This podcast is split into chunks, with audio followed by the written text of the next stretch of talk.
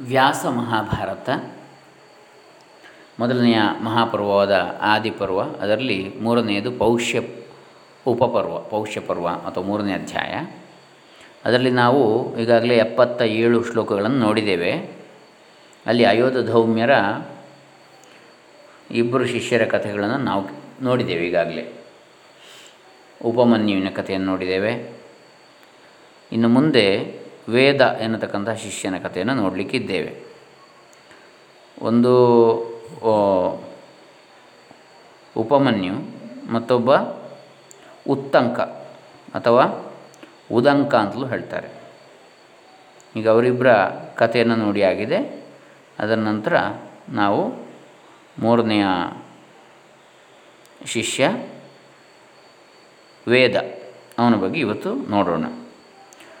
ಓಂ ಶ್ರೀ ಗುರುಭ್ಯೋ ನಮಃ ಹರಿ ಓಂ ಶ್ರೀ ಗಣೇಶಾಯ ನಮಃ ಡಾಕ್ಟರ್ ಕೃಷ್ಣಮೂರ್ತಿ ಶಾಸ್ತ್ರಿ ದಂಬೆ ಪುಣಚ ಕರ್ನಾಟಕ ನಾರಾಯಣಂ ನಮಸ್ಕೃತ್ಯ ನರಂಚೈವ ನರೋತ್ತಮಂ ದೇವೀಂ ಸರಸ್ವತೀಂ ವ್ಯಾಸಂ ತಥೋ ಜಯಮುದೀರಯೇ ಈಗ ಈ ಮೂರನೆಯ ಉಪಪರ್ವ ಅಥವಾ ಅಧ್ಯಾಯ ಪೌಷ್ಯಪರ್ವ. ಅದರಲ್ಲಿ ಎಪ್ಪತ್ತ ಎಂಟನೆಯ ಶ್ಲೋಕ. अतः परः अथ अपरः शिष्यः। तस्य एव अपोदस्य अथवा अयोधस्य धौम्यस्य वेदो नाम तमुपाध्यायः समादिदेशवत्स वेद इह आस्यतां तावन्मम गृहे कञ्चित्कालं शुश्रूषुणा च ಭವಿತವ್ಯಂ ಶ್ರೇಯಸ್ತೆ ಭವಿಷ್ಯತೀತಿ. ಎಪ್ಪತ್ತ ಎಂಟನೇ ಶ್ಲೋಕ ಇದು. ಹಿಂದೆ ಹೇಳಿದಂತೆ ಅಯೋಧ ಧೌಮ್ಯರ ಮೂರನೇ ಶಿಷ್ಯನ ಹೆಸರು ವೇದ. ಒಮ್ಮೆ ವೇದನಿಗೆ ಉಪಾಧ್ಯಾಯರು ಹೇಳಿದರು, ವೇದ, ನೀನು ಸ್ವಲ್ಪ ಕಾಲ ನನ್ನ ಮನೆಯಲ್ಲಿ ಇರು, ಸರ್ವಕಾಲದಲ್ಲಿಯೂ ನನ್ನ ಶುಶ್ರೂಷೆ ಮಾಡುತ್ತಿರುವುದೇ ನಿನ್ನ ಅಭ್ಯುದಯಕ್ಕೆ ಕಾರಣವಾಗ್ತದೆ. ಸ ತಥೇತ್ಯುಕ್ತ ಗುರುಕುಲೆ ದೀರ್ಘಕಾಲಂ ಗುರುಶುಶ್ರೂಷಣಪರೋ ಅವಸತ್ ಗೌರಿವ ನಿತ್ಯಂ ಗುರುಣಾ ಧೂರ್ಷುಂ ನಿಯೋಜ್ಯಮಾನ ಶೀತೋಷ್ಣಕ್ಷುತ್ ತೃಷ್ಣಾ ದುಃಖಸಹ ಸರ್ವತ್ರ ಅಪ್ರತಿಕೂಲ ತಸ್ಯ ಮಹತಾತ್ ಕಾಲೇನ ಗುರು ಪರಿತೋಷಂಜಗಾಮ ಎಪ್ಪತ್ತ ಒಂಬತ್ತನೇ ಶ್ಲೋಕ ವೇದನು ಹಾಗೆಯೇ ಆಗಲೆಂದು ಹೇಳಿ ಯಾವಾಗಲೂ ಗುರು ಶುಶ್ರೂಷೆಯಲ್ಲಿ ನಿರತನಾಗಿರುತ್ತಿದ್ದನು.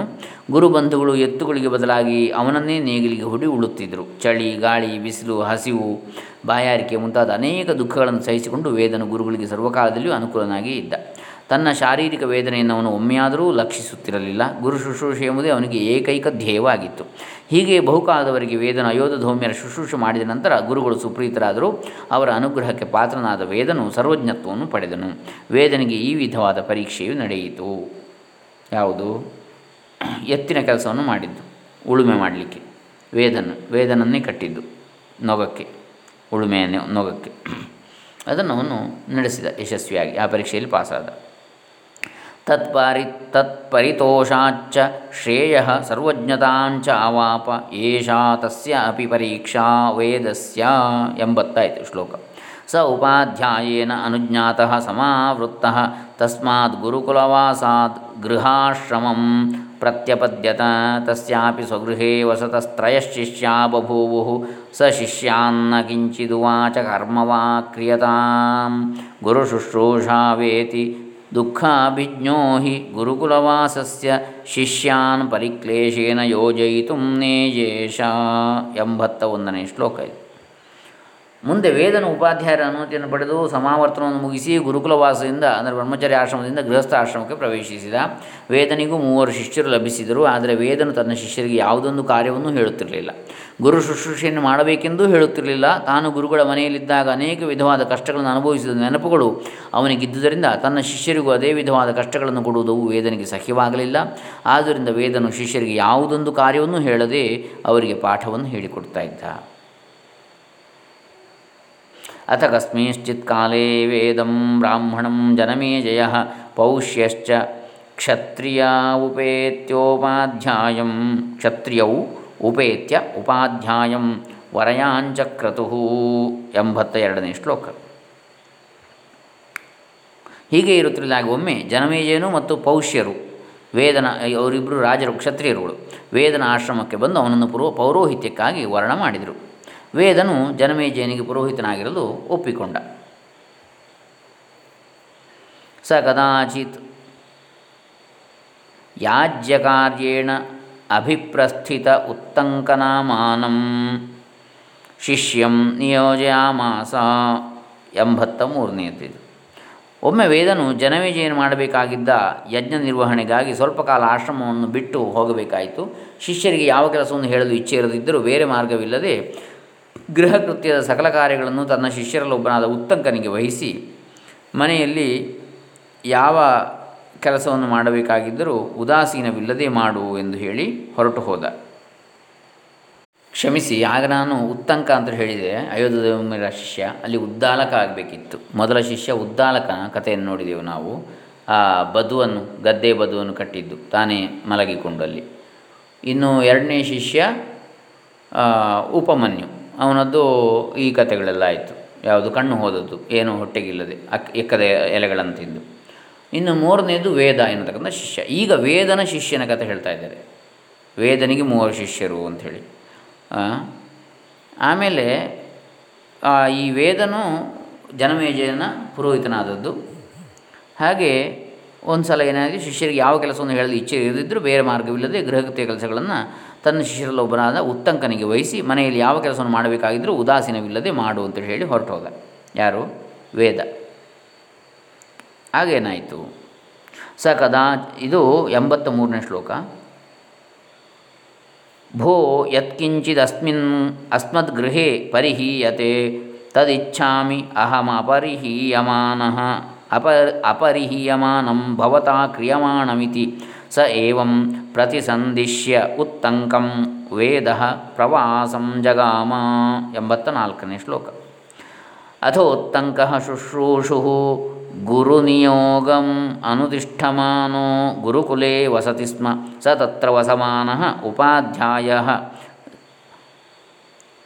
ಉಪಾಧ್ಯಾಯ ತ್ರಿಭಿ ಸಹಿತಾಭಿ ಆಹೂಯ ಉಕ್ತಃ. ಉಪಾಧ್ಯಾಯಸ್ತ್ರೀಭಿ ಸಹಿತಾಭಿ ಆಹೂಯ ಉಕ್ತಃ. ಇದು ಎಂಬತ್ತ ಐದನೆಯದ್ದು ಶ್ಲೋಕ. ಉತ್ತಂಕನು ಗುರುಗಳ ಮನೆ ಕೆಲಸವನ್ನು ಬಹಳ ವಿಚಕ್ಷಣೆಯಿಂದ ಮಾಡ್ತಾ ಇದ್ದ, ಅದರಿಂದ ಉತ್ತಂಕನಿಗೆ ಬಹಳ ಆನಂದವೆನಿಸುತ್ತಿತ್ತು. ತಾನು ಆಶ್ರಮಕ್ಕೆ ವಿದ್ಯಾಭ್ಯಾಸಕ್ಕೆಂದು ಬಂದಾಗಿನಿಂದ ಒಂದು ಕೆಲಸವನ್ನು ಯಾವ ಶಿಷ್ಯರಿಂದಲೂ ಗುರುಗಳು ಮಾಡಿಸಿರಲಿಲ್ಲ. ಇಂದು ಆಕಸ್ಮಿಕವಾಗಿ ಉಂಟಾದ ಪರಿಸ್ಥಿತಿಯಿಂದ ಪರಿಸ್ಥಿತಿಯಿಂದ ಮನೆ ಕೆಲಸ ಮಾಡಲು ಗುರುಗಳು ತನ್ನನ್ನೇ ಆರಿಸಿಕೊಂಡಿದ್ದಕ್ಕಾಗಿ ತಾನು ಧನ್ಯನಾದನೆಂದು ಉತ್ತಂಕನು ಭಾವಿಸಿದ. ಮನೆಯ ಕೆಲಸಗಳ ಜೊತೆಯಲ್ಲಿ ತನ್ನ ಮನೋನಿಗ್ರಹದ ಪರೀಕ್ಷೆಯೂ ನಡೆಯುವುದೆಂಬ ಅರಿವು ಉತ್ತಂಕನಿಗೆ ಇರಲಿಲ್ಲ. ಕೆಲವು ದಿನಗಳು ಕಳೆದವು. ಒಂದು ದಿನ ಗುರುಗಳ ಆಶ್ರಮದಲ್ಲಿದ್ದ ಸ್ತ್ರೀಯರು ಉತ್ತಂಕನನ್ನು ಕೂಗಿ ಹೇಳಿದರು. ಅಂದರೆ ಇಲ್ಲಿ ಹೇಳಿದ್ದು ಉಪಾಧ್ಯಾಯ ಸ್ತ್ರೀಭಿಹಿ ಅಂದರೆ ಆ ಗುರುಗಳ ಮನೆಯಲ್ಲಿದ್ದ ಸ್ತ್ರೀಯರಿಂದ. ಉಪಾಧ್ಯಾಯ ತ್ರೀಭಿ ಅಲ್ಲ. ಉಪಾಧ್ಯಾಯ ಸ್ತ್ರೀಭಿ ಸಹಿತಾಭಿ ಆಹೂಯ ಉಕ್ತ. ಏನು ಅಂತ ಹೇಳಲ್ಪಟ್ಟ ಅವರಿಂದ ಅವರು ಏನು ಹೇಳಿದರು ಅವನಿಗೆ? ಉಪಾಧ್ಯಾಯಾನಿ ತೇ ಋತುಮತಿ ಉಪಾಧ್ಯಾಯಶ್ಚ ಪ್ರೋಷಿತೋ ಅಸ್ಯಾ ಯಥಾ ಅಯಂ ಋತುರ್ವಂಧ್ಯೋ ನ ತಥಾ ಕ್ರಿಯತಾಮೇಷಾ ವಿಷೀದತಿ ಇತಿ. ಎಂಬತ್ತ ಆರನೆಯ ಶ್ಲೋಕ ಶ್ಲೋಕ ಇದು. ಬಹಿಷ್ಠೆಯಾಗಿದ್ದ ನಿನ್ನ ಗುರುಪತ್ನಿಯು ಇಂದು ಋತುಸ್ನಾನ ಮಾಡಿರುವಳು. ನಿನ್ನ ಗುರುಗಳಾದರೂ ಪರಸ್ಥಳಕ್ಕೆ ಹೊರಟು ಹೋಗಿದ್ದಾರೆ ತನ್ನ ಋತುಕಾಲವು ನಿಷ್ಫಲವಾಗಿ ಹೋಗಿಬಿಡುವುದೆಂದು ಗುರುಗಳ ಪತ್ನಿಯು ರೋದನ ಮಾಡುತ್ತಿರುವರು. ಈ ಸಮಯದಲ್ಲಿ ಮನೆಯಲ್ಲಿ ನಡೆಯಬೇಕಾದ ಸರ್ವ ಕಾರ್ಯಗಳನ್ನು ಮಾಡಲು ಗುರುಗಳ ಆಜ್ಞೆಯನ್ನು ಪಡೆದಿರುವ ನೀನು ಗುರುಪತ್ನಿಯ ಋತುಕಾಲವು ವ್ಯರ್ಥವಾಗದ ರೀತಿಯಲ್ಲಿ ವರ್ತಿಸುವುದು ಸಾಧುವಾಗಿದೆ ಅಂತೇಳಿ ಅವರು ಹೇಳ್ತಾರೆ ಸ್ತ್ರೀಯರು. ಅದಕ್ಕುತ್ತರವಾಗಿ ಉತ್ತಂಕ ಏನು ಹೇಳಿದ? ಏವ ಮುಕ್ತ ತಸ್ಯ ಏವ ಮುಕ್ತ ತಾಹ ಸ್ತ್ರಿಯ ಪ್ರತ್ಯುವಾಚ ನ ಮಯಾ ಸ್ತ್ರೀಣಾಂ ವಚನಾದಿದಂ ಅಕಾರ್ಯಂ ಕರಣೀಯಂ ನ ಮಯಾ ಸ್ತ್ರೀಣಾಂ ವಚನಾತ್ ಇದಂ ಅಕಾರ್ಯಂ ಕರಣೀಯಂ ನ ಹಿ ಅಹಂ ಉಪಾಧ್ಯಾಯೇನ ಸಂದಿಷ್ಟ ಅಕಾರ್ಯಂ ಅಪಿ ತ್ವಯಾ ಕಾರ್ಯಂ ಇತಿ ಅಂತೇಳಿ ಹೇಳ್ತಾನೆ ಎಂಬತ್ತ ಏಳನೇ ಶ್ಲೋಕ. ಅದಕ್ಕೆ ಉತ್ತರವಾಗಿ ಉತ್ತಂಕ ಹೇಳ್ತಾನೆ, ಮಾತೆಯರೇ, ಸ್ತ್ರೀಯರ ಮಾತಿನಂತೆ ಈ ಅಕಾರ್ಯವನ್ನು ಎಂದಿಗೂ ನಾನು ಮಾಡುವುದಿಲ್ಲ. ನಿಮ್ಮ ಯುಕ್ತಿಯುಕ್ತವಾದ ಮಾತಿಗೆ ಮರುಳಾಗಿ ಅಂತಹ ಹೇಯ ಕಾರ್ಯವನ್ನು ಎಂದಿಗೂ ನಾನು ಮಾಡಲಾರೆನು? ಗುರುಗಳಿಂದ ನಾನು ಅಧರ್ಮ ಕಾರ್ಯವನ್ನೆಸಗಲು ಆಜ್ಞಪ್ತನಾಗಿಲ್ಲ, ಅಂತೇಳಿ ಹೇಳಿದೆ. ತಸ್ಯ ಪುನರುಪಾಧ್ಯಾಯ ಕಾಲಾಂತರೇಣ ಗೃಹಮಾಜಗಾಮ ತಸ್ಮಾತ್ ಪ್ರವಾಸಾತ್ ಸತು ತದ್ವೃತ್ತಂ ತಸ್ಯ ಅಶೇಷಂ ಉಪಲಭ್ಯ ಪ್ರೀತಿಮಾನ್ ಅಭೂತ್ ಎಂಬತ್ತ ಎಂಟನೆಯ ಶ್ಲೋಕ. ಹೀಗೆ ಹೇಳಿದ ಉತ್ತಂಕನು ತನ್ನ ಅನುದಿನದ ಕಾರ್ಯಗಳಲ್ಲಿ ತೊಡಗಿದ. ವೇದನು ಕೆಲವು ದಿನಗಳು ಕಳೆದು ಆಶ್ರಮಕ್ಕೆ ಹಿಂತಿರುಗಿದ. ಅವನು ಆಶ್ರಮಕ್ಕೆ ಬಂದ ನಂತರ ಉತ್ತಂಕನ ವ್ಯವಹಾರವೆಲ್ಲವೂ ಸುವಿದಿತವಾಯಿತು ಗೊತ್ತಾಯಿತು ವೇದನಿಗೆ. ಶಿಷ್ಯನ ಜಿತೇಂದ್ರಿಯತೆ ಮತ್ತು ಧರ್ಮ, ಅಧರ್ಮ ವಿವೇಚನೆಗಳಿಗೆ ಗುರುಗಳು ಸುಪ್ರೀತರಾದರು. ಪರಮಪ್ರೀತನಾದ ವೇದನು ಉತ್ತಂಕನಿಗೆ ಹೇಳಿದ. ಉವಾಚ ಜೈನಂ ವತ್ಸ ಉತ್ತಂಕಂ ಕಿಂ ತೇ ಪ್ರಿಯಂ ಕರವಾಣಿ ಇತಿ ಧರ್ಮತೋ ಹಿ ಶುಶ್ರೂಷಿತಃ ಅಸ್ಮಿ ಭವತಾ ತೇನ ಪ್ರೀತಿ ಪರಸ್ಪರೇಣ ನೌ ಸಂವೃದ್ಧಾ ತದನುಜಾನೇ ಭವಂತಂ ಸರ್ವಾನೇವ ಕಾಮಾನವಾಪ್ಸ್ಯಸಿ ಗಮ್ಯತಾಮಿತಿ ಎಂಬತ್ತೊಂಬತ್ತನೇ ಶ್ಲೋಕ ಇದೆ. ವತ್ಸ, ಉತ್ತಂಕ, ನಿನಗೆ ಪ್ರಿಯವಾದ ಯಾವ ಕಾರ್ಯವನ್ನು ಮಾಡಿಕೊಡಲಿ. ನಿನ್ನ ಆಶ್ರಮ ಧರ್ಮಾನುಸಾರವಾಗಿ ನೀನು ನನ್ನ ಮನವಿಚ್ಚುವಂತೆ ಶುಶ್ರೂಷೆ ಮಾಡಿರುವೆ. ಇದರಿಂದಾಗಿ ನಮ್ಮಿಬ್ಬರಲ್ಲಿ ಪರಸ್ಪರ ಪ್ರೀತಿಯು ಆವಿರ್ಭವಿಸಿದೆ. ನೀನು ನನ್ನ ಅನುಗ್ರಹದಿಂದಾಗಿ ಸಕಲ ಅಭೀಷ್ಟಗಳನ್ನೂ ಪಡೆದುಕೊಳ್ಳುವೆ. ನಿನಗೆ ಅನುಮತಿಯನ್ನಿತ್ತಿದ್ದೇನೆ ನೀನು ನಿನ್ನ ಇಚ್ಛೆ ಇದ್ದೆಡೆಗೆ ಹೋಗಬಹುದು. ಹೀಗೆ ಹೇಳಿದ ವೇದನಿಗೆ ಉತ್ತಂಕನು ವಿನೀತನಾಗಿ ಹೇಳ್ತಾನೆ. ಸ ಏವಮುಕ್ತ ಏವಮುಕ್ತ ಏವ ಪ್ರತ್ಯುವಾಚ ಕಿಂತೆ ಪ್ರಿಯಂ ಕರವಾಣಿ ಇತಿ. ಏವಂ ಹಿ ಆಹುಹು ತೊಂಬತ್ತನೇ ಶ್ಲೋಕ.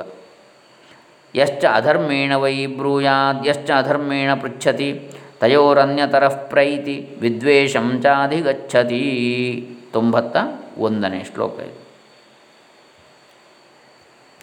ಆಚಾರ್ಯರಿಗೆ ಪ್ರಿಯ ಧನವು ಯಾವುದೆಂಬುದನ್ನು ದಯೆ ಇಟ್ಟು ತಿಳಿಸೋಣವಾಗಲಿ. ವಿದ್ಯಾಭ್ಯಾಸವು ಮುಗಿದ ನಂತರ ಗುರುದಕ್ಷಿಣೆಯನ್ನು ಕೊಡುವುದು ಪರಂಪರೆಯಿಂದ ಬಂದಿರುವ ಸಂಪ್ರದಾಯವೂ ಆಗಿದೆ. ಯಶ್ಚ ಅಧರ್ಮೇಣ ವೈ ಬ್ರೂಯಾದ್, ಯಶ್ಚ ಅಧರ್ಮೇಣ ಪೃಚ್ಛತಿ, ತಯೋರನ್ಯತರಃ ಪ್ರೈತಿ, ವಿದ್ವೇಷಂ ಚ ಅಧಿಗಚ್ಚತಿ ತೊಂಬತ್ತೊಂದನೇ ಯಾರು ಸಂಪ್ರದಾಯಕ್ಕೆ ವಿರುದ್ಧವಾಗಿ ವಿದ್ಯೆಯನ್ನು ಕಲಿಸುವರೋ, ಯಾರು ಸಂಪ್ರದಾಯಕ್ಕೆ ವಿರುದ್ಧವಾಗಿ ವಿದ್ಯೆಯನ್ನು ಕಲಿಯುವರೋ, ಆ ಗುರು ಶಿಷ್ಯರಲ್ಲಿ ಯಾರಾದರೂ ಒಬ್ಬರು ಸಾಯುವರು ಅಥವಾ ಅವರಿಬ್ಬರಲ್ಲಿ ಪರಸ್ಪರ ದ್ವೇಷವಾದರೂ ಬೆಳೆಯುತ್ತದೆ. ಈ ಕಾರಣದಿಂದಾಗಿ ಸೋಹಮನುಜ್ಞಾತೋ ಭವತಾ ಇಚ್ಛಾಮಿ ಇಷ್ಟಂ ಗುರುವರ್ಥಂ ಉಪಹರ್ತುಂ ಇತಿ ತೇನ ಏವಂ ಉಕ್ತಃ ಉಪಾಧ್ಯಾಯ ಪ್ರತ್ಯುವಾಚ ವತ್ಸ ಉತ್ತಂಕ ಉಷ್ಯತಾಂ ತಾವದಿತಿ. ತೊಂಬತ್ತ ಎರಡು ಶ್ಲೋಕ. ಈ ಕಾರಣದಿಂದಾಗಿ ಇಲ್ಲಿಂದ ಹೊರಡಲು ತಮ್ಮಿಂದ ಅನುಜ್ಞಾತನಾದ ನಾನು ಗುರುಗಳಿಗೆ ಇಷ್ಟವಾದ ಪದಾರ್ಥವನ್ನು ಗುರುದಕ್ಷಿಣಾ ರೂಪವಾಗಿ ತಂದುಕೊಡಲು ಇಚ್ಛಿಸಿದ್ದೇನೆ. ಇದು ಪೂರ್ವ ಸಂಪ್ರದಾಯ, ಶಿಷ್ಟಾಚಾರ. ದಯಮಾಡಿ ತಮಗಿಷ್ಟವಾದ ವಸ್ತು ಯಾವುದೆಂಬುದನ್ನು ಹೇಳಿರಿ. ವೇದನ ಉತ್ತಂಕನನ್ನು ನೋಡಿ ಒಮ್ಮೆ ಮುಗುಳಿನಗೆಯನ್ನು ಬೀರಿ ಇನ್ನೂ ಕೆಲವು ಕಾಲ ಇಲ್ಲಿಯೇ ಇರಪ್ಪ ಎಂದು ಹೇಳಿ ಹೊರಟು ಹೋದ. ಕೆಲವು ದಿನಗಳು ಕಳೆದ ನಂತರ ಪುನಃ ಉತ್ತಂಕನು ಗುರುಗಳನ್ನು ಪ್ರಾರ್ಥಿಸಿದನು. ಪೂಜ್ಯರೇ, ಆಜ್ಞಾಪಿಸಿರಿ. ನಿಮಗೆ ಪ್ರಿಯವಾದ ಯಾವ ವಸ್ತುವನ್ನು ಗುರುದಕ್ಷಿಣಾ ರೂಪವಾಗಿ ತಂದುಕೊಡಲಿ? ನೋಡಿ, ಇಲ್ಲೇ ಇರುವಂಥದ್ದೇ ಗುರುವಿಗೆ ಪ್ರಿಯ. ಅದೇ ಗುರುದಕ್ಷಿಣೆ ಅಂತೇಳಿ ತಿಳ್ಕೊಳ್ಳಿಲ್ಲ ಇವನು. ಮತ್ತೆ ಪುನಃ ಕೇಳ್ತಾನೆ, ಗುರುದಕ್ಷಿಣೆ ಏನು ಬೇಕು ಅಂತೇಳಿ.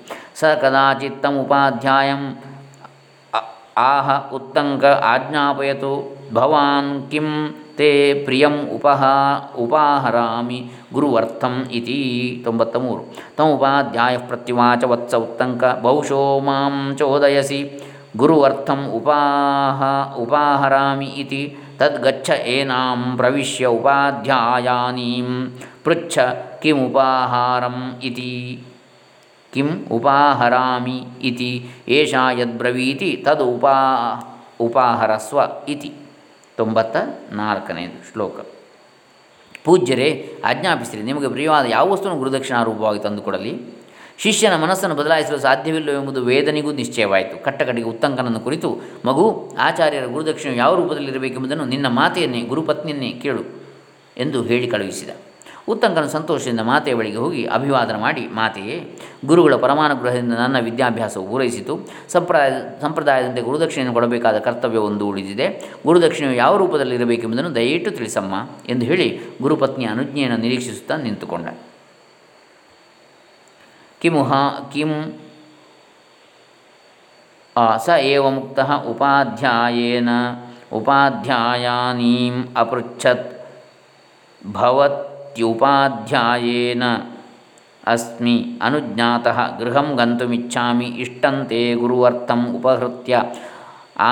ಅನೃಣೋ ಗಂತುಂ ತದಾಜ್ಞಾಪಯತು ಭವತಿ ಕಿಂ ಉಪಹ ಉಪಾಹರಾಮಿ ಗುರುವರ್ಥಂ ಇತಿ. ತೊಂಬತ್ತೈದನೇದು ಸ ಏವ ಮುಕ್ತ ಏವಮುಕ್ತ ಉಪಾಧ್ಯಾಯಾನಿ. ತಂ ಉತ್ತಂಕಂ ಪ್ರತ್ಯುವಾಚ, ಗಚ್ಚ ಪೌಷ್ಯಂ ಪ್ರತಿ ರಾಜಾನಂ ಕುಂಡಲೆ ಭಿಕ್ಷಿತು ತಸ್ಯ ಕ್ಷತ್ರಿಯ ಪಿನದ್ಧೇ ತೊಂಬತ್ತ ಆರನೇ ಶ್ಲೋಕ. ಅವಳು ಉತ್ತಂಕನಿಗೆ, ಮಗು ಪೌಷ್ಯರಾಜನಲ್ಲಿಗೆ ಹೋಗಿ ಆತನ ಹೆಂಡತಿಯ ಕರ್ಣಾಭರಣಗಳನ್ನು ಯಾಚಿಸಿ ತರಬೇಕು. ಇಂದಿಗೆ ನಾಲ್ಕು ದಿನಗಳಿಗೆ ಸರಿಯಾಗಿ ಮಂಗಳ ದಿನ ಹೊಂದಿರುವುದು ಅಂದು ನಾನು ಆ ಕರ್ಣಾಭರಣಗಳನ್ನು ಧರಿಸಿ ಬ್ರಾಹ್ಮಣರನ್ನು ಸತ್ಕರಿಸಲು ಇಚ್ಛಿಸಿರುವೆ. ನನ್ನ ಇಚ್ಛೆಯನ್ನು ನೀನು ಪೂರೈಸಿದರೆ ನಿನಗೆ ಸನ್ಮಂಗಳ ಉಂಟಾಗುವುದು ಅಂತೇಳಿ ಹೇಳ್ತಾಳೆ. ಹಾಗೆ ಆಗಲೆಂದು ಹೇಳಿ ಉತ್ತಂಕನು ಪೌಷ್ಯನ ಪಟ್ಟಣಕ್ಕೆ ಪ್ರಯಾಣ ಮಾಡ್ತಾನೆ. ಆನಯಸ್ವ ಏತಚ್ಚತುರ್ಥೇಯ ಹನಿ ಪುಣ್ಯಕರ್ಮ ಭವಿತಾ ತಾಭ್ಯಾಂ ಆಬದ್ಧಾಭ್ಯಾಂ ಶೋಭಮಾನ ಬ್ರಾಹ್ಮಣಾನ್ ಪರಿವೇಷ್ಟುಮಿಚ್ಛಾಮಿ ತತ್ಸಂಪಾದಯಸ್ವ ಏವಂ ಹಿ ಕುರ್ವತಃ ಶ್ರೇಯ ಭವಿತಾ ಅನ್ಯಥಾ ಕುತಃ ಶ್ರೇಯ ಇತಿ ತೊಂಬತ್ತ ಏಳಾಯ್ತಲ್ಲಿಗೆ ಶ್ಲೋಕ. ಸ ಏವ ಮುಕ್ತ ತಯಾ ಉಪಾಧ್ಯಾಯನ್, ಉಪಾಧ್ಯಾಯಾನ್ಯ ಪ್ರಾತಿಷ್ಠತ್ ಉತ್ತಂಕ, ಪ್ರಾತಿಷ್ಠತ ಉತ್ತಂಕ ಸ ಪಥಿ ಗಚ್ಚನ್ ಅಪಶ್ಯದ್ ಋಷಭಂ ಅತಿ ಪ್ರಮಾಣಂ ತಮಧಿರೂಢಂಚ ಪುರುಷಮತಿ ಪ್ರಮಾಣಮೇವ ಸ ಪುರುಷ ಉತ್ತಂಕಮಭ್ಯಭಾಷತ ತೊಂಬತ್ತ ಎಂಟನೇ ಶ್ಲೋಕ. ಹಾಗೆ ಆಗಲೆಂದು ಹೇಳಿ ಉತ್ತಂಕನು ಬಹುಶಃ ಪಟ್ಟಣಕ್ಕೆ ಪ್ರಯಾಣ ಮಾಡಿದ. ಹೋಗುವ ಹಾದಿಯಲ್ಲಿ ಉತ್ತಂಕನಿಗೆ ಎತ್ತರವಾದ ಎತ್ತಿನ ಮೇಲೆ ಕುಳಿತಿದ್ದ ಬೃಹದಾಕಾರದ ಪುರುಷನೊಬ್ಬನು ಸಿಕ್ಕಿದ. ನಿನ್ನ ಕಾರ್ಯ ಸಿದ್ಧಿಯಾಗಬೇಕಾಗಿದ್ದರೆ ಈ ಎತ್ತಿನ ಸಗಣಿ ಗಂಜಲಗಳನ್ನು ಭಕ್ಷಣೆ ಮಾಡಿ ಮುಂದೆ ಹೋಗು ಎಂದು ವೃಷಭಾರೋಹಿಯು ಹೇಳಿದ. ಆದರೆ ಸಗಣಿಯನ್ನು ತಿನ್ನಲು ಉತ್ತಂಕನು ಇಚ್ಛಿಸಲಿಲ್ಲ. ಅವನು ಅನಿಚ್ಛೆಯನ್ನು ವ್ಯಕ್ತಪಡಿಸಿದರೂ ವೃಷಭಾರೋಹಿಯು ಸುಮ್ಮನಾಗಲಿಲ್ಲ. ಪುನಃ ಹೇಳಿದ, ಹಿಂದೆ ನಿನ್ನ ಗುರುಗಳು ನನ್ನ ಮಾತಿಗೆ ಮನ್ನಣೆ ನಿಂತು ಇದೇ ಎತ್ತಿನ ಸಗಣಿ ಗಂಜಲಗಳನ್ನು ಪ್ರಾಶನ ಮಾಡಿದ್ರು. ನೀನು ಕೂಡ ಅದರಂತೆ ಮಾಡು. ನಿನಗೆ ಮಂಗಳವಾಗುವುದು ಅಂತ ಹೇಳ್ತಾನೆ. ಭೋ ಉತ್ತಂಕ, ಏತತ್ ಪುರೀಷಮಸ್ಯ ಋಷಭಸ್ಯ ಭಕ್ಷಯಸ್ವ. ಇತಿ. ಸ ಏವ ಮುಕ್ತ ನ ಇಚ್ಛತ್. ನ ಐಚ್ಛತ್. ತೊಂಬತ್ತ ಒಂಬತ್ತು. ತಮಾಹ ಪುರುಷೋ ಭೂಯೋ ಭಕ್ಷಯಸ್ವ ಉತ್ತಂಕ ಮಾ ವಿಚಾರಯ. ಉಪಾಧ್ಯಾಯೇನ ಅಪಿ ತೇ ಭಕ್ಷಿತಂ ಪೂರ್ವಮಿತಿ. ನೂರನೇ ಶ್ಲೋಕ ಆಯ್ತಲ್ಲಿಗೆ. ಗುರುಗಳ ಆಚರಣೆಯನ್ನು ವೃಷಭಾರೋಹಿಯು ತಿಳಿಸಿದೊಡನೆ ಉತ್ತಂಕನಿಗೆ ಹೆಚ್ಚು ಚರ್ಚಿಸುವ ಇಚ್ಛೆ ಉಂಟಾಗಲಿಲ್ಲ. ಅವನ ಮಾತಿನಂತೆ ಸಗಣಿ ಗಂಜರಗಳನ್ನು ಪ್ರಾಶನ ಮಾಡಿ ಅವಸರದಿಂದ ನಿಂತುಕೊಂಡೇ ಶುದ್ಧಾಚಮನ ಮಾಡಿ ಮುಂದೆ ಪೌಷ್ಯನ ಅರಮನೆಗೆ ಪ್ರಯಾಣ ಮಾಡಿದ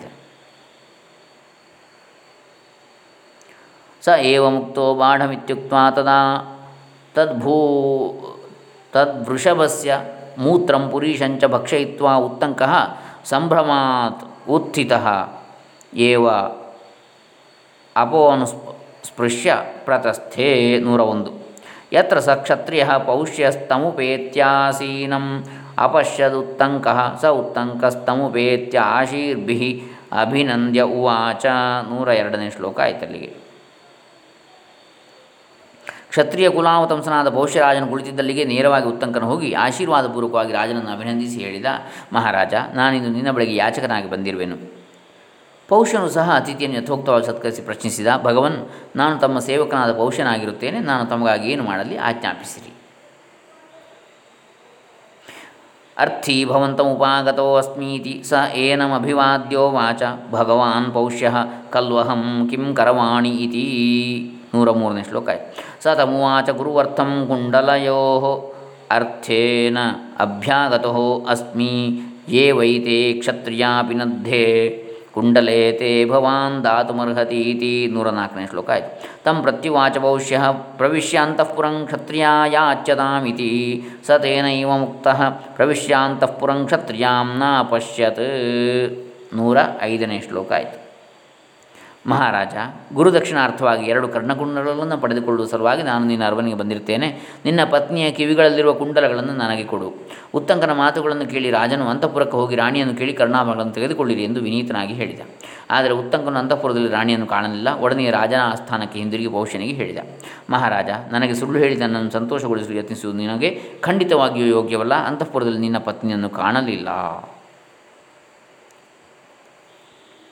ಸ ಪೌಷ್ಯಂ ಪುನರ್ವಾಚ ನ ಯುಕ್ತಂ ಭವತಾ ಅಹಂ ಆಂಧ್ರತಯೇನ ಉಪಚರಿತು ನ ಹೀತೆ ಅಂತಃಪುರೇ ಕ್ಷತ್ರಿಯ ಸನ್ನಿಹಿತ ನ ಏನಾಂ ಪಶ್ಯಾಮಿ ನೂರಾರನೇ ಶ್ಲೋಕ ಆಯಿತು ಸ ಏವ ಮುಕ್ತ ಪೌಷ್ಯ ಕ್ಷಣ ಮಾತ್ರ ವಿಮೃಶ್ಯ ಉತ್ತಂಕಂ ಪ್ರತ್ಯುವಾಚ ನಿಯತಂ ಭವಾನುಚ್ಚಿಷ್ಟ ಸ್ಮರ ತಾವನ್ನ ಹಿ ಸಾ ಕ್ಷತ್ರಿಯ ಉಚ್ಚಿಷ್ಟೇನ ಅನು ಅಶುಚಿನಾ ಶಕ್ಯ ದ್ರಷ್ಟುಂ ಪತಿವ್ರತಾತ್ವಾತ್ ಸ ಏಷಾ ನ ಅಶುಚೇ ದರ್ಶನಂ ಉಪೈತಿ ಇತಿ. ನೂರ ಏಳನೇ ಶ್ಲೋಕ ಆಯಿತು. ಪೌಷ್ಯನು ಆ ವಾಕ್ಕಾದ ರಾಣಿಯು ಅಂತಃಪುರದಲ್ಲಿ ಇರುವಳೆಂದು ರಾಜನಿಗೆ ಚೆನ್ನಾಗಿ ತಿಳಿದಿತ್ತು. ರಾಜನು ಕ್ಷಣಕಾಲ ಯೋಚಿಸಿದ. ರಾಣಿ ಉತ್ತಕ್ಕನಿಗೆ ಕಾಣದಿರುವ ಕಾರಣವೂ ಮನಸ್ಸಿಗೆ ಹೊಳೆಯಿತು. ಒಡನೆ ಹೇಳಿದ ಋಷಿಕುಮಾರರೇ, ನನ್ನ ರಾಣಿಯು ಪತಿವ್ರತೆ. ಅಪವಿತ್ರರಿಗೆ ಅವಳ ದರ್ಶನವಾಗಲಾರದು. ನಿಮ್ಮ ಕರ್ಮಾನುಷ್ಠಾನದ ವೈಪರೀತ್ಯದಿಂದ ಅಪವಿತ್ರತೆಯು ನಿಮಗೆ ಉಂಟಾಗಿ ನೀವು ರಾಣಿಯನ್ನು ಕಾಣದಿರುವುದಕ್ಕೆ ಕಾರಣವಾಗಿರಬಹುದು. ಉತ್ತಂಗನ ಕ್ಷಣಕಾಲ ಯೋಚಿಸಿ. ನಿಜ, ನಿನ್ನೆ ದಿನ ಅವಸರದಲ್ಲಿ ನಾನು ನಿಂತುಕೊಂಡೇ ಆಚಮನ ಕ್ರಿಯೆಯನ್ನು ಮುಗಿಸಿಬಿಟ್ಟೆ. ಇದೇ ನಿಮ್ಮ ಅಪವಿತ್ರತೆಗೆ ಕಾರಣ. ನಿಂತುಕೊಂಡು ಅಥವಾ ಪ್ರಯಾಣ ಮಾಡುತ್ತಿರುವಾಗ ಮಾಡುವ ಆಚಮನವು ಕರ್ತನನ್ನು ಅಪವಿತ್ರಗೊಳಿಸುತ್ತದೆ. ನೋಡಿ, ಕೂತುಕೊಂಡೇ ಆಚಮನ ಮಾಡಬೇಕು. ಪ್ರಯಾಣ ಮಾಡುವಾಗ ಆಚಮನ ಮಾಡಬಾರ್ದು. ಪವಿತ್ರವಲ್ಲ, ಸಾಕಾಗುವುದಿಲ್ಲ ಅದು ಪಾವಿತ್ರ್ಯ ಅಥ ಏವ ಮುಕ್ತ ಉತ್ತಂಕ ಸ್ಮೃತ್ ಉವಾಚ, ಅಸ್ತಿ ಖಲು ಮಯಾತು ಭಕ್ಷಿತಂ ನೋಪಸ್ಪೃಷ್ಟಮಾಗಚ್ಚತ ಇತಿ. ತಂ ಪೌಷ್ಯ ಪ್ರತ್ಯುವಾಚ ಏಷತೆ ವ್ಯತಿಕ್ರಮೋ ನೋತ್ಥಿತೇನ ಉಪಸ್ಪೃಷ್ಟಂ ಭವತಿ ಶೀಘ್ರಮಾಗಚ್ಚ ಶೀಘ್ರಮಾಗಚ್ಚತ ಇತಿ ನೂರ ಎಂಟನೇ ಶ್ಲೋಕ ಆಯಿತು. ಅಥೋತ್ತಂಕಸ್ತಂ ತಥೇತ್ಯುಕ್ತ ಪ್ರಾಂಗ್ಮುಖ ಉಪಾವೇಶ್ಯ ಸುಪ್ರಕ್ಷಾಲಿತ ಪಾಣಿಪಾದವದನೋ ನಿಶ್ಶಬ್ದಾಭಿ ಅಫೇನಾಭಿ ಅನುಷ್ಣಾಭಿ ಹೃದ್ಗತಾಭಿ ಅದ್ಭಿ ತ್ರಿಹಿ ಪೀತ್ವಾ ದ್ವಿಹಿ ಪರಿಮೃಜ್ಯ ಸ್ವಾನ್ಯ ಸ್ವಾನಿ ಅದ್ಭಿ ಉಪಸ್ಪೃಶ್ಯ ಚ ಅಂತಃಪುರಂ ಪ್ರವಿವೇಶ ನೂರ ಒಂಬತ್ತನೇ ಶ್ಲೋಕ ಆಯಿತು. ನೋಡಿ, ಆಚಮನದ ಕ್ರಮ ಇಲ್ಲಿ ಹೇಳ್ತಾರೆ. ಉತ್ತಂಕನು ನಿನ್ನ ಮಾತು ನ್ಯಾಯವಾಗಿದೆ ಎಂದು ಹೇಳಿ ತನ್ನ ಮುಖ, ಪಾದ, ಪಾಣಿಗಳನ್ನು ಚೆನ್ನಾಗಿ ತೊಳೆದುಕೊಂಡು ನೋಡಿ, ಆಚಮನ ಮಾಡಬೇಕಿದ್ರೆ ಏನೇನು ಮಾಡಬೇಕು? ಮೊದಲು ಮುಖ ತೊಳಿಬೇಕು, ಪಾದ ತೊಳಿಬೇಕು, ಕೈಗಳನ್ನು ತೊಳ್ಕೊಳ್ಬೇಕು, ಚೆನ್ನಾಗಿ ತೊಳೆದುಕೊಂಡು ಪೂರ್ವಾಭಿಮುಖವಾಗಿ ಕುಳಿತು ಶಬ್ದರಹಿತವಾಗಿ ಶಬ್ದ ಬರುವಾಗ ಆಚಮನ ಮಾಡುವಾಗ ಆಚಮನ ಮಾಡುವಾಗ ಗುಳ್ಳೆಗಳಿಲ್ಲದ ತಣ್ಣಗಿರುವ ನೀರಿನಿಂದ ಹೃದಯಕ್ಕೆ ನೇರವಾಗಿ ಸೇರುವ ರೀತಿಯಲ್ಲಿ ಮೂರು ಬಾರಿ ಆಚಮನ ಮಾಡಿ. ಅಂದರೆ ಬಗ್ಗಿ ಆಚಮನ ಮಾಡಬೇಕು ಹೃದಯದ ಮಟ್ಟದಲ್ಲಿ ಬಾಯಿಯನ್ನು ತಂದು ಮುಖವನ್ನು. ಮೂರು ಬಾರಿ. ಎರಡು ಬಾರಿ ಅಂಗುಷ್ಠದ ಮೂಲದಿಂದ, ಅದೇ ದ್ವಿರಾಚಮನ ಅಂತ ಹೇಳಿದರೆ, ಮುಖ ತುಟಿ, ಕಣ್ಣುಗಳು, ಮೂಗು ಮೊದಲಾದ ಇಂದ್ರಿಯ ಗೋಳಕಗಳನ್ನು ಪರಿಮಾರ್ಜಿಸಿ, ಸ್ಪರ್ಶಿಸಿ, ಶುದ್ಧಾಚಮನವನ್ನು ಪೂರೈಸಿ ಅಂತಃಪುರವನ್ನು ಪ್ರವೇಶಿಸಿದ. ರಾಜನ ಮಾತು ನಿಜವಾಯಿತು. ಉತ್ತಂಕನ ಒಳಗೆ ಪ್ರವೇಶಿಸುತ್ತಲೇ ಬಹುಶಃ ಪತ್ನಿಯು ಪ್ರತ್ಯುತ್ಥಾನ ಮಾಡಿ ಹೇಳಿದಳು ಅಂದರೆ ಎದ್ದು ನಿಂತು ಹೇಳಿದಳು ನೋಡಿ. ತತಸ್ತಾಂ ಕ್ಷತ್ರಿಯಾಂ ಉಪಶ್ ಅಪಶ್ಯತ್ಸಾ ಚ ದೃಷ್ಟ್ವಾ ಏವ ಉತ್ತಂಕಂ ಪ್ರತ್ಯುತ್ಥಾಯ ಅಭಿವಾದ್ಯ ಉವಾಚ ಸ್ವಾಗತಂತೆ ಭಗವನ್ ಆಜ್ಞಾಪಯ ಕಿಂಕರವಾಣಿ ಇತಿ. ನೂರ ಹತ್ತನೇ ಶ್ಲೋಕ ಆಯಿತು. ಪೂಜ್ಯರೇ, ತಮ್ಮನ್ನು ಆಧಾರಪೂರ್ವಕವಾಗಿ ಸ್ವಾಗತಿಸುತ್ತೇನೆ. ಈ ಕಿಂಕರಿಯು ತಮಗಾಗಿ ಏನು ಮಾಡಬೇಕಾಗಿದೆ ಎಂದು ಆಜ್ಞಾಪಿಸಿರಿ.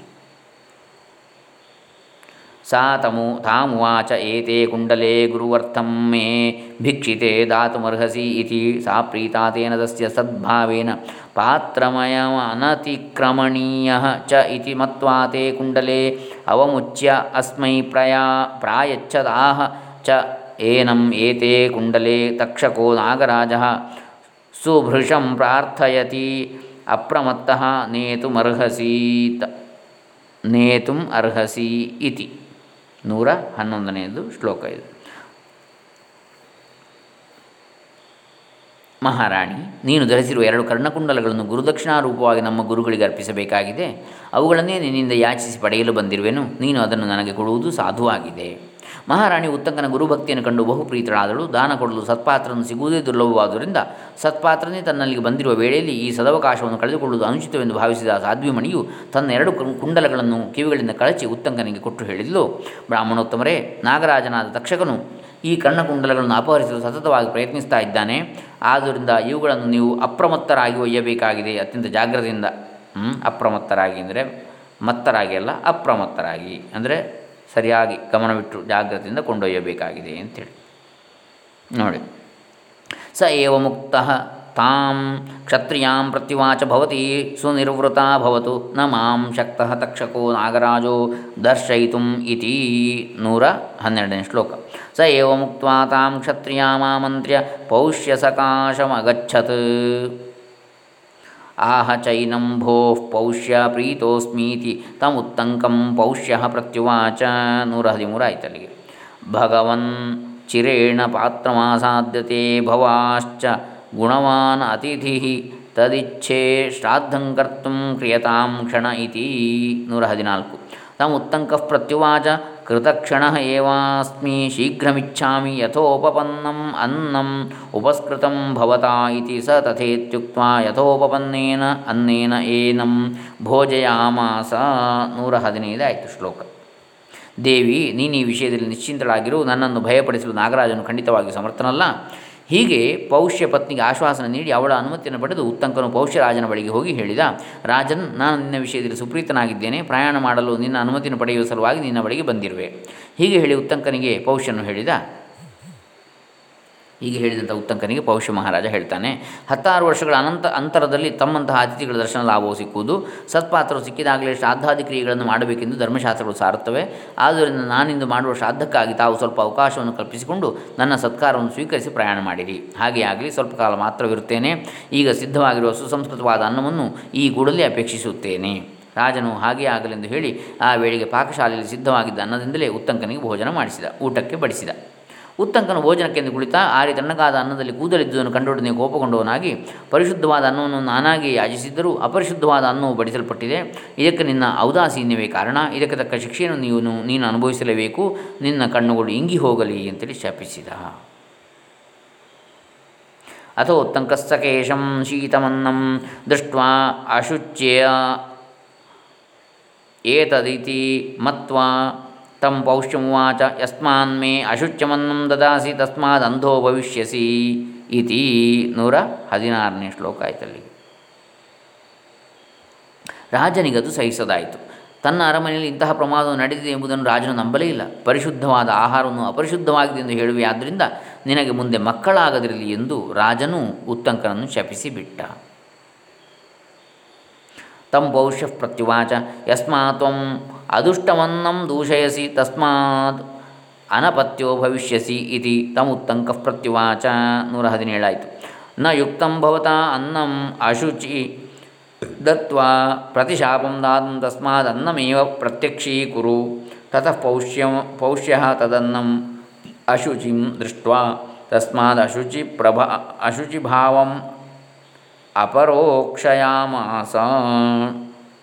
ನೂರ ಹದಿನೆಂಟನೆಯ ಶ್ಲೋಕ. ಪರಸ್ಪರ ಶಾಪ ಪ್ರದಾನಗಳಿಂದ ಪೌಷ್ಯ ಉತ್ತಂಕರಿಬ್ಬರ ಹೃದಯಗಳಲ್ಲಿ ಕಂಪನವಾಯಿತು. ಕ್ಷಣಕೋಪಿಯಾದ ಉತ್ತಂಕನು ರಾಜನಿಗೆ ಹೇಳಿದ, ಅಪರಿಶುದ್ಧವಾದ ಆಹಾರವೆಂಬುದು ಪ್ರತ್ಯಕ್ಷ ಪ್ರಮಾಣದಲ್ಲಿದ್ದರೂ ಅದನ್ನು ಪರಿಶೀಲಿಸದೆ ನನ್ನನ್ನು ಶಪಿಸಿದ್ದುದು ಸರ್ವಥಾ ನ್ಯಾಯವಲ್ಲ. ಈಗಲಾದರೂ ನನ್ನ ಮುಂದಿರುವ ಅನ್ನವನ್ನು ಪರೀಕ್ಷಿಸಿ ನೋಡು.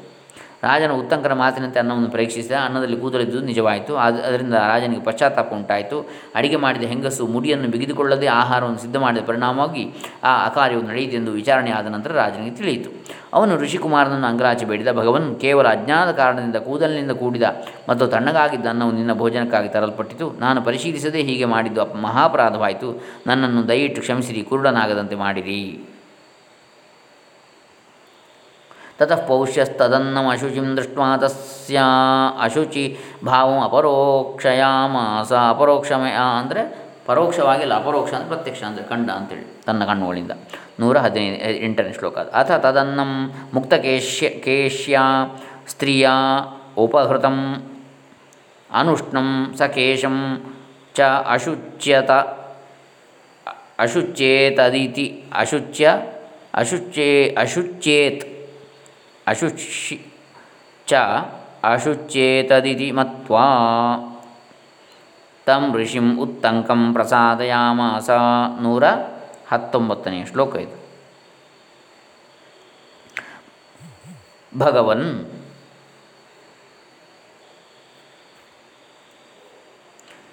ಏತದಜ್ಞಾನಾದನ್ನಂ ಸಕೇಶಮುಪಾಹೃತಂ ಶೀತಂಚ. ತತ್ಕ್ಷಾಮಯೇ ಭವಂತಂ ನ ಭವೇಯಮಂಧ ಇತಿ. ತಮುತ್ತಂಕಃ ಪ್ರತ್ಯುವಾಚ ನೂರಿಪ್ಪತ್ತನೇ ಶ್ಲೋಕ ಆಯಿತು ನ ಮೃಷಾ ಪ್ರವೀಮಿ ಭೂತ್ವಾ ತ್ವಮಂಧೋ ನ ಚಿರಾತ್ ಅನಂಧೋ ಭವಿಷ್ಯಸಿ ಇತಿ ಮಮಾಪಿ ಶಾಪೋ ಭವತಾ ದತ್ತೋ ನ ಭವೇದಿತಿ ನೂರ ಇಪ್ಪತ್ತ ಒಂದಾಯ್ತಲ್ಲಿ ಶ್ಲೋಕ।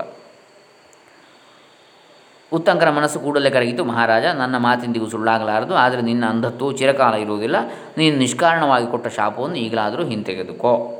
ಬ್ರಾಹ್ಮಣೋತ್ತಮರೇ, ನಾನು ಮಾತ್ರ ಕೊಟ್ಟ ಶಾಪವನ್ನು ಹಿಂತೆಗೆದುಕೊಳ್ಳಲು ಸಾಧ್ಯವಿಲ್ಲ. ನಾನು ಮಾಡಿದುದು ತಪ್ಪಾಗಿದ್ದರೂ ನಿಮ್ಮ ವಿಷಯದಲ್ಲಿ ನನಗುಂಟಾದ ಕೋಪದ ಉಪಶಮನವಿನ್ನೂ ಆಗಿರುವುದಿಲ್ಲ. ಇದು ನಿಮಗೆ ತಿಳಿಯದ ವಿಷಯವೇ. ನವನೀತಂ ಹೃದಯಂ ಬ್ರಾಹ್ಮಣಸ್ಯ. ನೋಡಿ, ಮುಂದೆ ಹೇಳ್ತಾರೆ. ಹ್ಞೂ ತಂ ಪೌಷ್ಯ ಪ್ರತ್ಯುವಾಚ, ನ ಚಾಹಂ ಶಕ್ತಶಾಪಂ ಪ್ರತ್ಯಾದಾತು, ನ ಹಿ ಮೇ ಮನ್ಯು ಅದ್ಯಾಪ್ಯಾಪ ಉಪಶಮಂ ಗಚ್ಚತಿ ಕಿಂ ಚ ನ ಜ್ಞಾಯತೆ ಯಥಾ ನೂರಿಪ್ಪತ್ತೆರಡನೇ ಶ್ಲೋಕ ಆಯಿತು. ನವನೀತಂ ಹೃದಯ ಬ್ರಾಹ್ಮಣಸ್ಯ ವಾಚಿಕ್ಷುರೋ ನಿಹಿತಸ್ತೀಕ್ಷ್ಣಧಾರ ತದುಭಯಮೇತದ್ವಿಪರೀತಂ ಕ್ಷತ್ರಿಯಸ್ಯ ವಾಂಗ್ ನವನೀತಂ ಹೃದಯಂ ತೀಕ್ಷ್ಣಧಾರಂ ನೂರ ಅರವತ್ತ ಮೂರನೇ ಶ್ಲೋಕ. ಉತ್ತಂಕರೆ, ಬ್ರಾಹ್ಮಣನ ಹೃದಯವು ಬೆಣ್ಣೆಯಂತೆ ಮೃದು, ಆದರೆ ಮಾತು ಮಾತ್ರ ಕಠಿಣ. ಇದಕ್ಕೆ ವಿರುದ್ಧವಾಗಿ ಕ್ಷತ್ರಿಯನ ಮಾತುಗಳು ಬೆಣ್ಣೆಯಂತೆ, ಹೃದಯವು ಮಾತ್ರ ಹರಿತವಾದ ಆಯುಧಕ್ಕೆ ಸಮಾನವೆಂಬುದು ನಿಮಗೆ ತಿಳಿಯದೆ? ನನ್ನದೇ ತಪ್ಪಾಗಿ ನಿಮ್ಮನ್ನು ನಿಷ್ಕಾರಣವಾಗಿ ಶಪಿಸಿರುವೆನೆಂದು ತಿಳಿದಿರುವೆನಾದರೂ ನಿಮ್ಮ ಮೇಲೆ ನನಗುಂಟಾಗಿರುವ ಕೋಪದ ಶಾಂತಿ ಇನ್ನೂ ಆಗಿಲ್ಲ. ಆದುದರಿಂದ ಶಾಪವನ್ನು ಹಿಂತೆಗೆದುಕೊಳ್ಳಲಾರೆನು. ಉತ್ತಂಕನು ಹೇಳಿದ, ಮಹಾರಾಜ, ನೀನು ಶಾಪವನ್ನು ಹಿಂತೆಗೆದುಕೊಳ್ಳದಿದ್ದರೂ ಶಾಪದ ಪರಿಣಾಮವು ನನ್ನ ಮೇಲೆ ಉಂಟಾಗುವುದಿಲ್ಲ. ಏಕೆಂದರೆ ಪರಿಶುದ್ಧವಾದ ಅನ್ನವನ್ನು ಅಪರಿಶುದ್ಧವೆಂದು ಹೇಳಿದ್ದರೆ ಮಾತ್ರ ನಿನ್ನ ಶಾಪವು ಪರಿಣಾಮಕಾರಿಯಾಗುತ್ತಿತ್ತು. ಅನ್ನವು ಅಪರಿಶುದ್ಧವಾಗಿದೆ ಎಂದು ನೀನೇ ಒಪ್ಪಿರುವೆ. ಆದ್ದರಿಂದ ಶಾಪದ ಭೀತಿ ನನಗೆ ಲೇಷ ಮಾತ್ರವೂ ಇಲ್ಲ. ನಾನಿನ್ನು ಹೋಗಿ ಬರುವೆನು ಎಂದು ಹೇಳಿ ಓಲೆಗಳೊಡನೆ ಗುರುಗಳ ಆಶ್ರಮಕ್ಕೆ ಹೊರಟ. ನೋಡಿ. ನವನೀತಂ ಅದಾಯಿತು. ನೂರ ಇಪ್ಪತ್ತ್ಮೂರನೇ ಶ್ಲೋಕ. ಮುಂದೆ ತದೇವಂಗತೇನ ಶಕ್ತೋಹಂ ತೀಕ್ಷ್ಣ ಹೃದಯತ್ವಾತ್ ತಂ ಶಾಪಮನ್ಯಥಾ ಕರ್ತು ಗಮ್ಯತಾಮಿತಿ ತಮುತ್ತಂಕ ಪ್ರತ್ಯುವಾಚ. ನೂರಿಪ್ಪತ್ನಾಲ್ಕಾಯಿತು ಭವತಾಹಮನ್ನಸ್ಯ ಅಶುಚಿಭಾವಮಾಲಕ್ಷ್ಯ ಪ್ರತ್ಯನುನೀತ ಪ್ರಾಕ್ಚತೆ ಅಭೀತಂ ಯಸ್ಮಾದ ಅದೃಷ್ಟಮನ್ನಂ ದೂಷಯಸಿ ತಸ್ಮಾದ ಅನಪತ್ಯೋ ಭವಿಷ್ಯಸೀತಿ, ದುಷ್ಟೇ ಚಾನ್ನೇ ನ ಏಷ ಮಮ ಶಾಪೋ ಭವಿಷ್ಯತಿ ಇತಿ ನೂರಿಪ್ಪತ್ತೈದು ಆಯಿತು ಶ್ಲೋಕ. ಸಾಧಯಾಮಾಸಸ್ತಾವದಿತ್ಯುಕ್ತ ಪ್ರಾತಿಷ್ಠತ ಉತ್ತಂಕಸ್ತೆ ಕುಂಡಲೆ ಗೃಹೀತ್ವ ಅಂಥೇಳಿ ಮುಂದೆ ಹೋಗ್ತದೆ ಶ್ಲೋಕ. ನೂರ ಇಪ್ಪತ್ತೈದರವರೆಗೆ ನಾವು ನೋಡಿದ್ದೇವೆ ಇವತ್ತು. ನೂರ ಇಪ್ಪತ್ತಾರರಿಂದ ನಾಳೆ ನೋಡೋಣ ಕಥೆಯನ್ನು. ಹರೇ ರಾಮ. ಶ್ರೀ ವ್ಯಾಸಾರ್ಪಿತಮಸ್ತು. ಓಂ ತತ್ಸತ್.